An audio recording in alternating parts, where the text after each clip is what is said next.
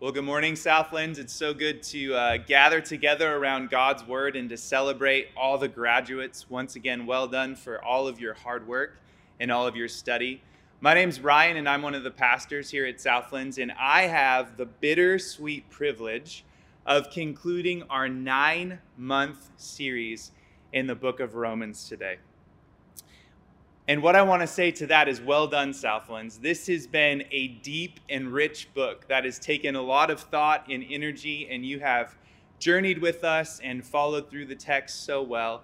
And today we come to an end of nine months of devotion to God's word, and I will try my best to summarize and help us move forward in a way that we carry the book of Romans with us as we move forward as a church. You know, throughout the book of Romans, Paul has been building a case for healthy churches that understand the righteousness of God.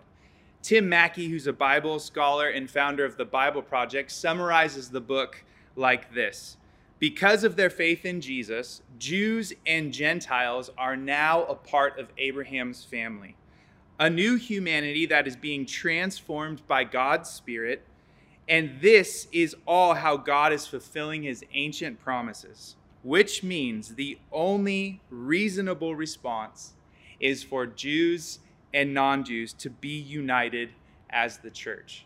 As well put uh, of a summary as that is, it's hard to summarize an entire book with just words. So let's think of a picture. It's kind of like throughout the book of Romans, Paul has been building something. He's been building a table, and not just any table, but a communion table. And no, I don't mean the tables we have here in the studio that we set the little crackers on. I mean more of like a picnic bench, a table where we can meet with God and we can be at peace in harmony with each other. It's almost like every chapter, Paul has been drawing up designs and buying material and putting this table together in a very specific way. In chapters 1 through 3, Paul laid the crucial foundation that each and every one of us, sinner and saint alike, we all come to God with an equal need for forgiveness of sin. And Paul has designed this communion table, this fellowship table, in such a way that nobody could ever question that the only way we come together as a church in God's presence is because of the costly and radical grace of Jesus Christ that invited us to participate and feast on what God has done for us. You know, Paul has a vision of this table and it's just teeming with life. People are laughing together. They're eating together. They're praying together. They're meeting with God. This, this table is a place that people from all walks of life with different perspectives and different backgrounds can come together in delight in the work that God has done for them. And as Paul comes to an end of his letter, he has one thing in mind to protect this table. He has one thing in mind, and he knows from all of his travels and all of his work that the most dangerous thing, the thing that could rot and corrupt and ruin this table the most, is disunity within the church. It's almost like in the verses we're going to read, Paul is applying a stainer or a sealer to this beautiful communion table. And as he is, his hands are filled with blisters and cuts from his labor. And I could just see him petitioning and praying as he goes coat after coat to protect this table, pleading with this church to not step into divisions, but to be united around the gospel of Jesus Christ. And so, if you have your Bibles, please open up and turn with me to Romans 16 as we conclude nine months in the book of Romans. We're going to read verses 17 through 20, and then we'll take the rest of the chapter as we move along. Romans 16, verse 17. I appeal to you, brothers, to watch out for those who cause divisions and create obstacles contrary to the doctrine that you have been taught. Avoid them. For such persons do not serve our Lord Christ, but their own appetites. And by smooth talk and flattery, they deceive the hearts of the naive. For your obedience is known to all, and so that I rejoice over you. But I want you to be wise as to what is good and innocent as to what is evil. The God of peace will soon crush Satan under your feet. The grace of our Lord Jesus Christ be with you all. These are Paul's last words, and like all last words, they have great importance and significance. And really, Paul's last words are, are two actions that he wants this church to take. The first is to watch out for, and the second is to avoid. And so we're going to use the language of seek and destroy. The first thing I want to say from this passage is that Paul is pleading with this church that above all, they would seek and destroy division in the church. And now, what, what Paul has in mind here is not just you like one football team and I like another, or we disagree around preference. No, no, no. He's talking about something much bigger. He's talking about dividing around anything that's different from the gospel of Jesus that he has delivered to this community. You know, Paul is in this moment declaring war on any and all division in the church. It's like each and every member of the church is responsible to seek and destroy division within the community. Now, the gospel that Paul has been teaching is this that regardless of your upbringing or your spirituality or your background or even your theology, that we all come to God with equal need. And the only way that we are redeemed and brought into the life that God offers is by the grace of Jesus Christ. It's His grace and it's faith in His grace that gives us access not only to forgiveness of our sin not only does the judgment of God pass over us, but we are given the life of the Spirit so we can love one another and we can serve God. And Paul is saying that's the standard that you adhere to. That's the ruler by which we measure and deal with division in the church. Paul is essentially calling the church to seek and destroy any action or attitude that does not look like, feel like, or smell like grace, love, and the worship of God. Now, what I don't mean is that you're all hall monitors. You're all the division police. And now you walk around the church, and anyone who says something or gives a facial expression that seems divisive, you, you, you, uh, you cut off right away because that would actually defeat the whole point. You would then be the divisive person in the community bringing division. Paul, Paul doesn't want to make us all police officers policing division. And he makes this really clear in Galatians 6, verse 1, when he says, Brothers, if anyone is caught in sin, you who are spiritual should restore him in a spirit of gentleness. Keep watch on yourself, lest you too be tempted. We are all called to fight for unity within the church, but always in a spirit of gentleness and a spirit of grace. Always with the intent to love and not harm, to build up and not to tear down. You know, in recent years, we had a story of a couple at here at Southlands who was bringing a lot of division and disunity in our church. And they did so exactly like verse 18 says, with smooth talk and flattery. They knew the Bible really well and they had a self professed gift of prophecy. And so they prayed for and prophesied over people often. And later we found out that a lot of those people reported these times of prayer made them feel uncomfortable and even spiritually attacked. They would use flattery all of the time. They'd saddle up to one elder and say, You're my favorite elder, and I can only trust you. And then they'd saddle up to another pastor and say, You're my favorite teacher. I only really want to learn from you. In his commentary on the book of Romans, um, Author Thomas Schreiner says about the phrase, they don't serve God, but their own appetites this. He says, These people, for these people, their religion is actually a camouflage for self promotion. And after hours and hours of meeting with this couple and warning them and pointing out divisive behavior in theology, it was clear that this is exactly what was happening. Their religion was a camouflage for self promotion. And when we did not profile their gifting or give them an opportunity to share on the stage, they actually would call down curses on the leaders for not profiling their gift. Why? Well, because their smooth talk, whether shrouded in theology or a prophetic word, was aimed at satisfying their need to be liked, accepted, and respected. It wasn't about the Lord at all. It wasn't about serving God, it was about using God to bring about self promotion.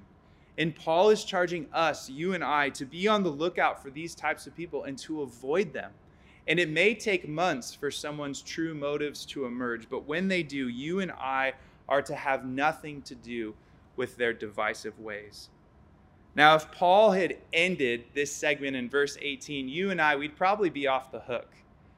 We wouldn't have to deal with the division in our own heart. But Paul continues, and with great skill, he turns the attention away from looking for division out there and destroying the division that exists in each and every one of our hearts. Look at verse 19 again. For your obedience is known to all, so that I rejoice over you. But I want you to be wise as to what is good and innocent as to what is evil. Now, Paul is talking to a group of obedient and faithful Christians. They, they serve the Lord so well that Paul says their obedience is known to everyone. People around the known world are gossiping about this church in Rome. Have you heard about the Christians in Rome? They're so faithful, they're so obedient. They have a reputation of loving and serving God. Lord, let that be so about Southlands Church. But Paul still pleads with them and warns them about division. Why? Well, because division is something that is always going to be a risk. It's always going to be a temptation within the Christian community. You never graduate from fighting against and dealing with division in your own heart and in the lives of those around you. Fighting for unity is routine maintenance for the church. I mean, we never graduate from changing our oil, do we? You don't get to a point where you say, 65 years of changing my oil, I'm done. I'm just going to drive this baby. Or what about brushing your teeth? Hopefully not. Hopefully that's routine maintenance that you do at least twice a day. Why? Because it needs to happen. There needs to be a consistent purification, and fighting for unity in the church is the same thing. According to the Bible, unity is not a secondary issue, it's a primary issue. It's the call of every Christian to fight for and destroy and to seek out disunity in the church. Paul says in Ephesians 4 3, be eager to maintain the unity of the Spirit in the bond of peace. He says in 1 Corinthians 1:10, I appeal to you, brothers, by the name of our Lord Jesus Christ, that all of you agree and that there be no division among you. Church, we need to become experts at destroying disunity in our community. And that process starts in your own heart. Now in John 13:35, Jesus says this. He says, By this all people will know that you are my disciples, if you have love for one another. Can we just pause and take Jesus seriously for one minute? I mean, this truth is. This truth will shape the way that we love and communicate with other, each other. Jesus is saying if you are not unified in love, people cannot come to Jesus if you don't love and care for and serve one another, if you don't have the, the basis and the foundation of unity, your plea to the world to be reconciled to God is wasted. Think, of, think about the basics of this. Our message is reconciliation. The gospel is, is this declaration that we know how to be made right with God. We have the answer to being put in right relationship. How on earth is anyone going to choose to believe we know how to be made right with God if we are not made right with one another? Can you imagine anyone believing in someone who preaches reconciliation when he is an enemy of his own brother? So, how do we root out division in our own hearts, knowing that this is the number one thing that Paul wants us to walk away with in regards to the whole book of Romans, knowing that Jesus, it says, this is the baseline for people coming to know Christ, that you love one another and you're in unity. How do we deal with the disunity in our own hearts? Well, thankfully, the answer is really simple. And Paul has already given us the answer in verse 17. We need to seek and we need to destroy disunity in our own heart. So, the first thing we need is to identify divisive behavior. You and I need to identify our own divisive behaviors. And that's because all division is essentially breaking trust. Anytime you break trust with someone, you introduce division into the church. And you can break trust in a lot of ways. You can gossip about people, you can lie, you can exaggerate, you can have harsh judgments, you can allow a root of bitterness to spring up and grow in your heart. And even avoiding confrontation when you need to approach someone about an issue that you're having. All of that is ways, things that we need to identify, behaviors of our, that, ours that we need to identify that is pulling our church apart. A simple test to help you identify your destructive heart is to ask the question Is what I'm about to share about this person going to paint them in a positive or a negative light? Or you can ask it a different way Will the person I share this with think more or less highly of the person I'm about to talk about? Because if what you're sharing is going to paint someone in a negative light, or it's um, going to make people think less highly of them, you are by definition separating people. You are putting a distance between how they think about one another, and you're introducing division into the community. You know, I'm so thankful for moments in my life where people have approached me in love, in grace, in that gentle spirit that Galatians 6 talks about, and warned me of ways that I was being divisive. I actually recently, throughout uh, the last year, had a moment where JD came to me and sat me down, and in grace and love, he just began to talk to me about an aspect of my leadership, something that I was doing that was creating division within my team and I was able to uh, apologize to JD, bring that person who I was leading in, apologize to them, and our relationships actually grew stronger. My relationship with JD grew because I trusted him and I appreciated the grace and the love and the gentleness with which he pointed out the disunity. And my relationship grew with the person I was leading because I was able to confess and repent for a way that I had not loved them the way Christ loved them. And the end of the situation was that we were all bonded closer and closer together. So, firstly, we need to identify our divisive behaviors. Secondly, we need to avoid and destroy them. It's not enough just to know, yeah, I have that tendency and it's not good. We need to then take that tendency to the Lord and to change. And arguably, the most important thing in destroying these destructive tendencies that we have. And if you don't walk away with anything practical from this sermon but this, it would be a win. Only talk to people directly who you have an offense with. If you have an offense with someone, with everything within your power, only talk directly to that person about the offense. Don't spread that to other people. Don't share about it in life group. Don't post about it. Don't call people up and talk about what someone did to you, but go directly to that person and work that out. If we did that alone, Southlands Church, we would save ourselves from a lot of disunity and we would have the joy and the peace that Paul talks about in being united in Christ. Secondly, we need to apologize, just like I had to do with this person I was leading. When you when you understand and see ways that you have been an agent of disunity, please have the humility to go to both the person who you talk to about the offense and the person who offended you. Go to both parties and say, "Look, look, I shouldn't have been talking about what this person did. I'm sorry."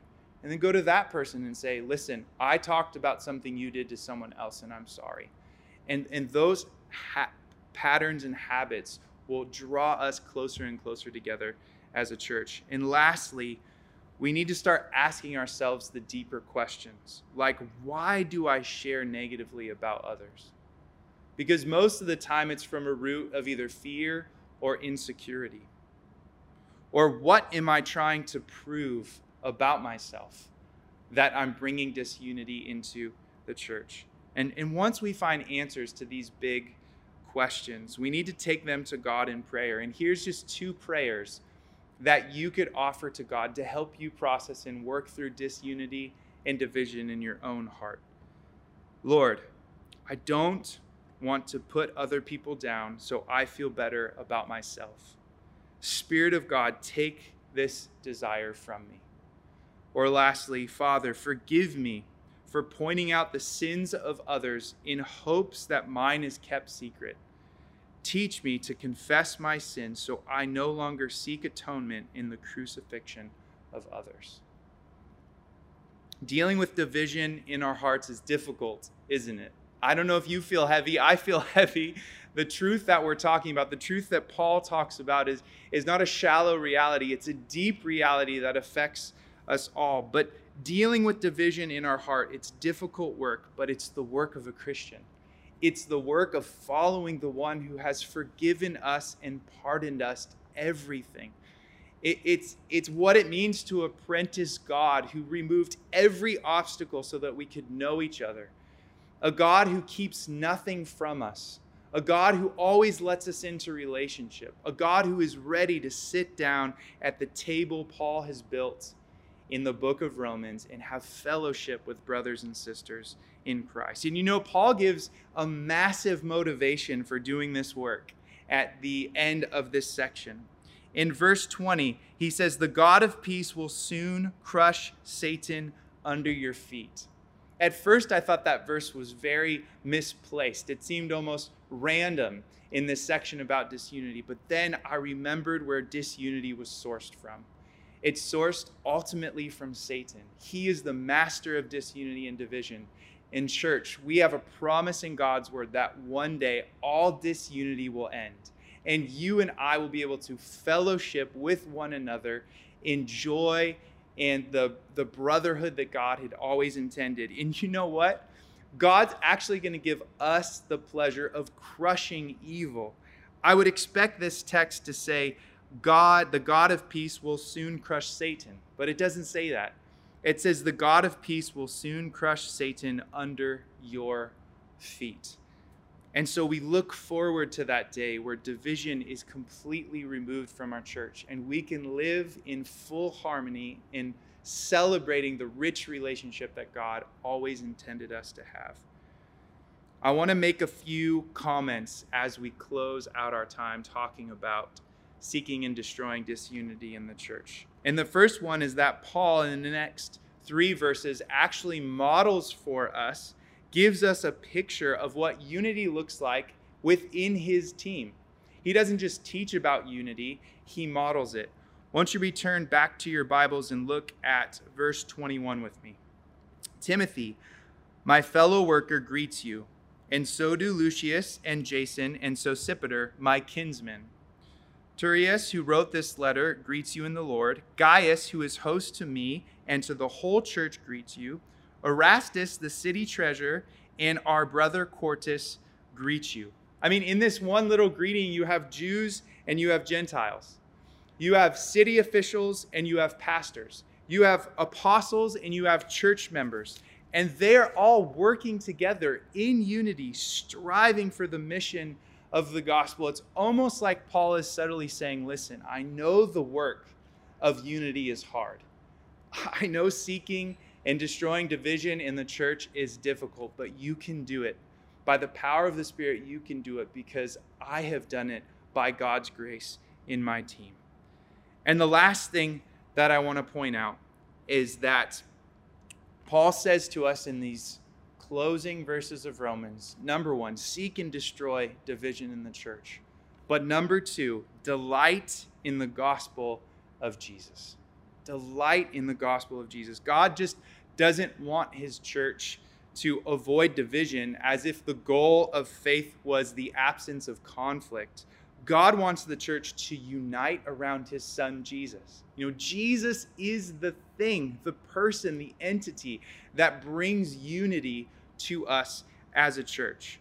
Why don't you read the rest of Romans 16 with me as we start in verse 25? Now, to him who is able to strengthen you according to my gospel and the preaching of Jesus Christ, according to the revelation of the mystery that was kept secret for long ages, but has now been disclosed, and through the prophetic writings has been made known to all nations according to the command of the eternal God to bring about the obedience of faith.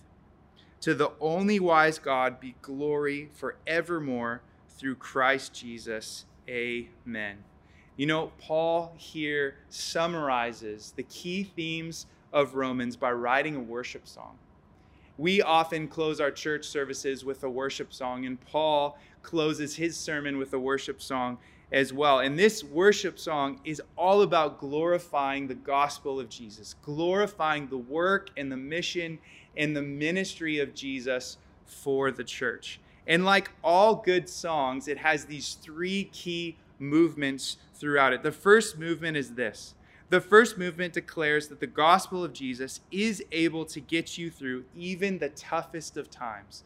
That no matter what you're going through, the gospel shows us that Jesus left the comfort and the security of heaven and suffered right alongside of you. So, no matter how bad things are, God meets you in your suffering and He's able to give you the strength you need to get through. I love how the message says it. The message translates this all of our praises rise to the one who is strong enough to make you strong. And so the first movement is this movement of trust, declaring that the gospel is enough to get you through any situation. The second movement marvels that the gospel of Jesus fulfills the ancient promise to bring salvation to the whole world. The second part or aspect of this worship song is just stepping back and, and looking at this book, the story of God's faithfulness, and realizing that Jesus was the answer to every problem in the Old Testament. Jesus is the answer. He's the one who purifies us so we can come to God. And not only just those who are ethnically Jewish, but anyone in the world can, through Jesus, have access to God and be obedient to God, therefore receiving the life and the beauty and the joy of being united but worshiping God. I mean, Paul, if he was on this stage, he would be jumping up and down. He would be summoning the band to, to sing louder and louder as he just declared the goodness of the gospel of Jesus. And the last movement demands that the wisdom of God's love be met with worship.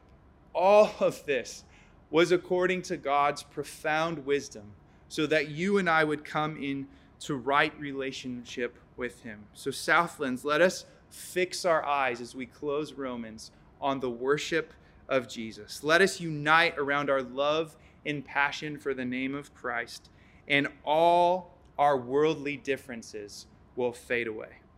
I want to close with a quote from Mother Teresa on the satisfying love of Christ that brings us peace with one another. She wrote in her book, No Greater Love When Jesus came into the world, he loved it with such great love that he gave his life for it. He wanted to satisfy our hunger for God. And what did he do? He made himself the bread of life. He became small, fragile, defenseless for us. Bits of bread can be so small that even a baby can chew it, even a dying person can eat it. He became the bread of life to satisfy our hunger for God, our hunger for love. Don't you think we could I don't think we could have ever loved God if Jesus had not come to us. So that we might be able to love God, he became one of us in all things except sin. If we have been created in the image of God, then we have been created to love because God is love. In his passion, Jesus taught us how to forgive out of love, how to forget out of humility. Find Jesus, and you will find peace. Would you pray with me? Lord, I thank you that you have led our church through the Gospel of Romans. God, I pray that the time, the countless hours we spent studying and reading this book would change us. I pray, Father, that because we read and studied this book, Southlands would be a community where we seek and destroy division and we delight in the gospel of Jesus. I pray that as Paul would want, as you would want, Jesus, that we would be a community so united around the gospel, so fixated on the love that God had for us, that our small earthly differences would melt away and we would be in unity around the person of Jesus. Holy Spirit, come and do this by your power and your might, we pray. In Jesus' name, amen.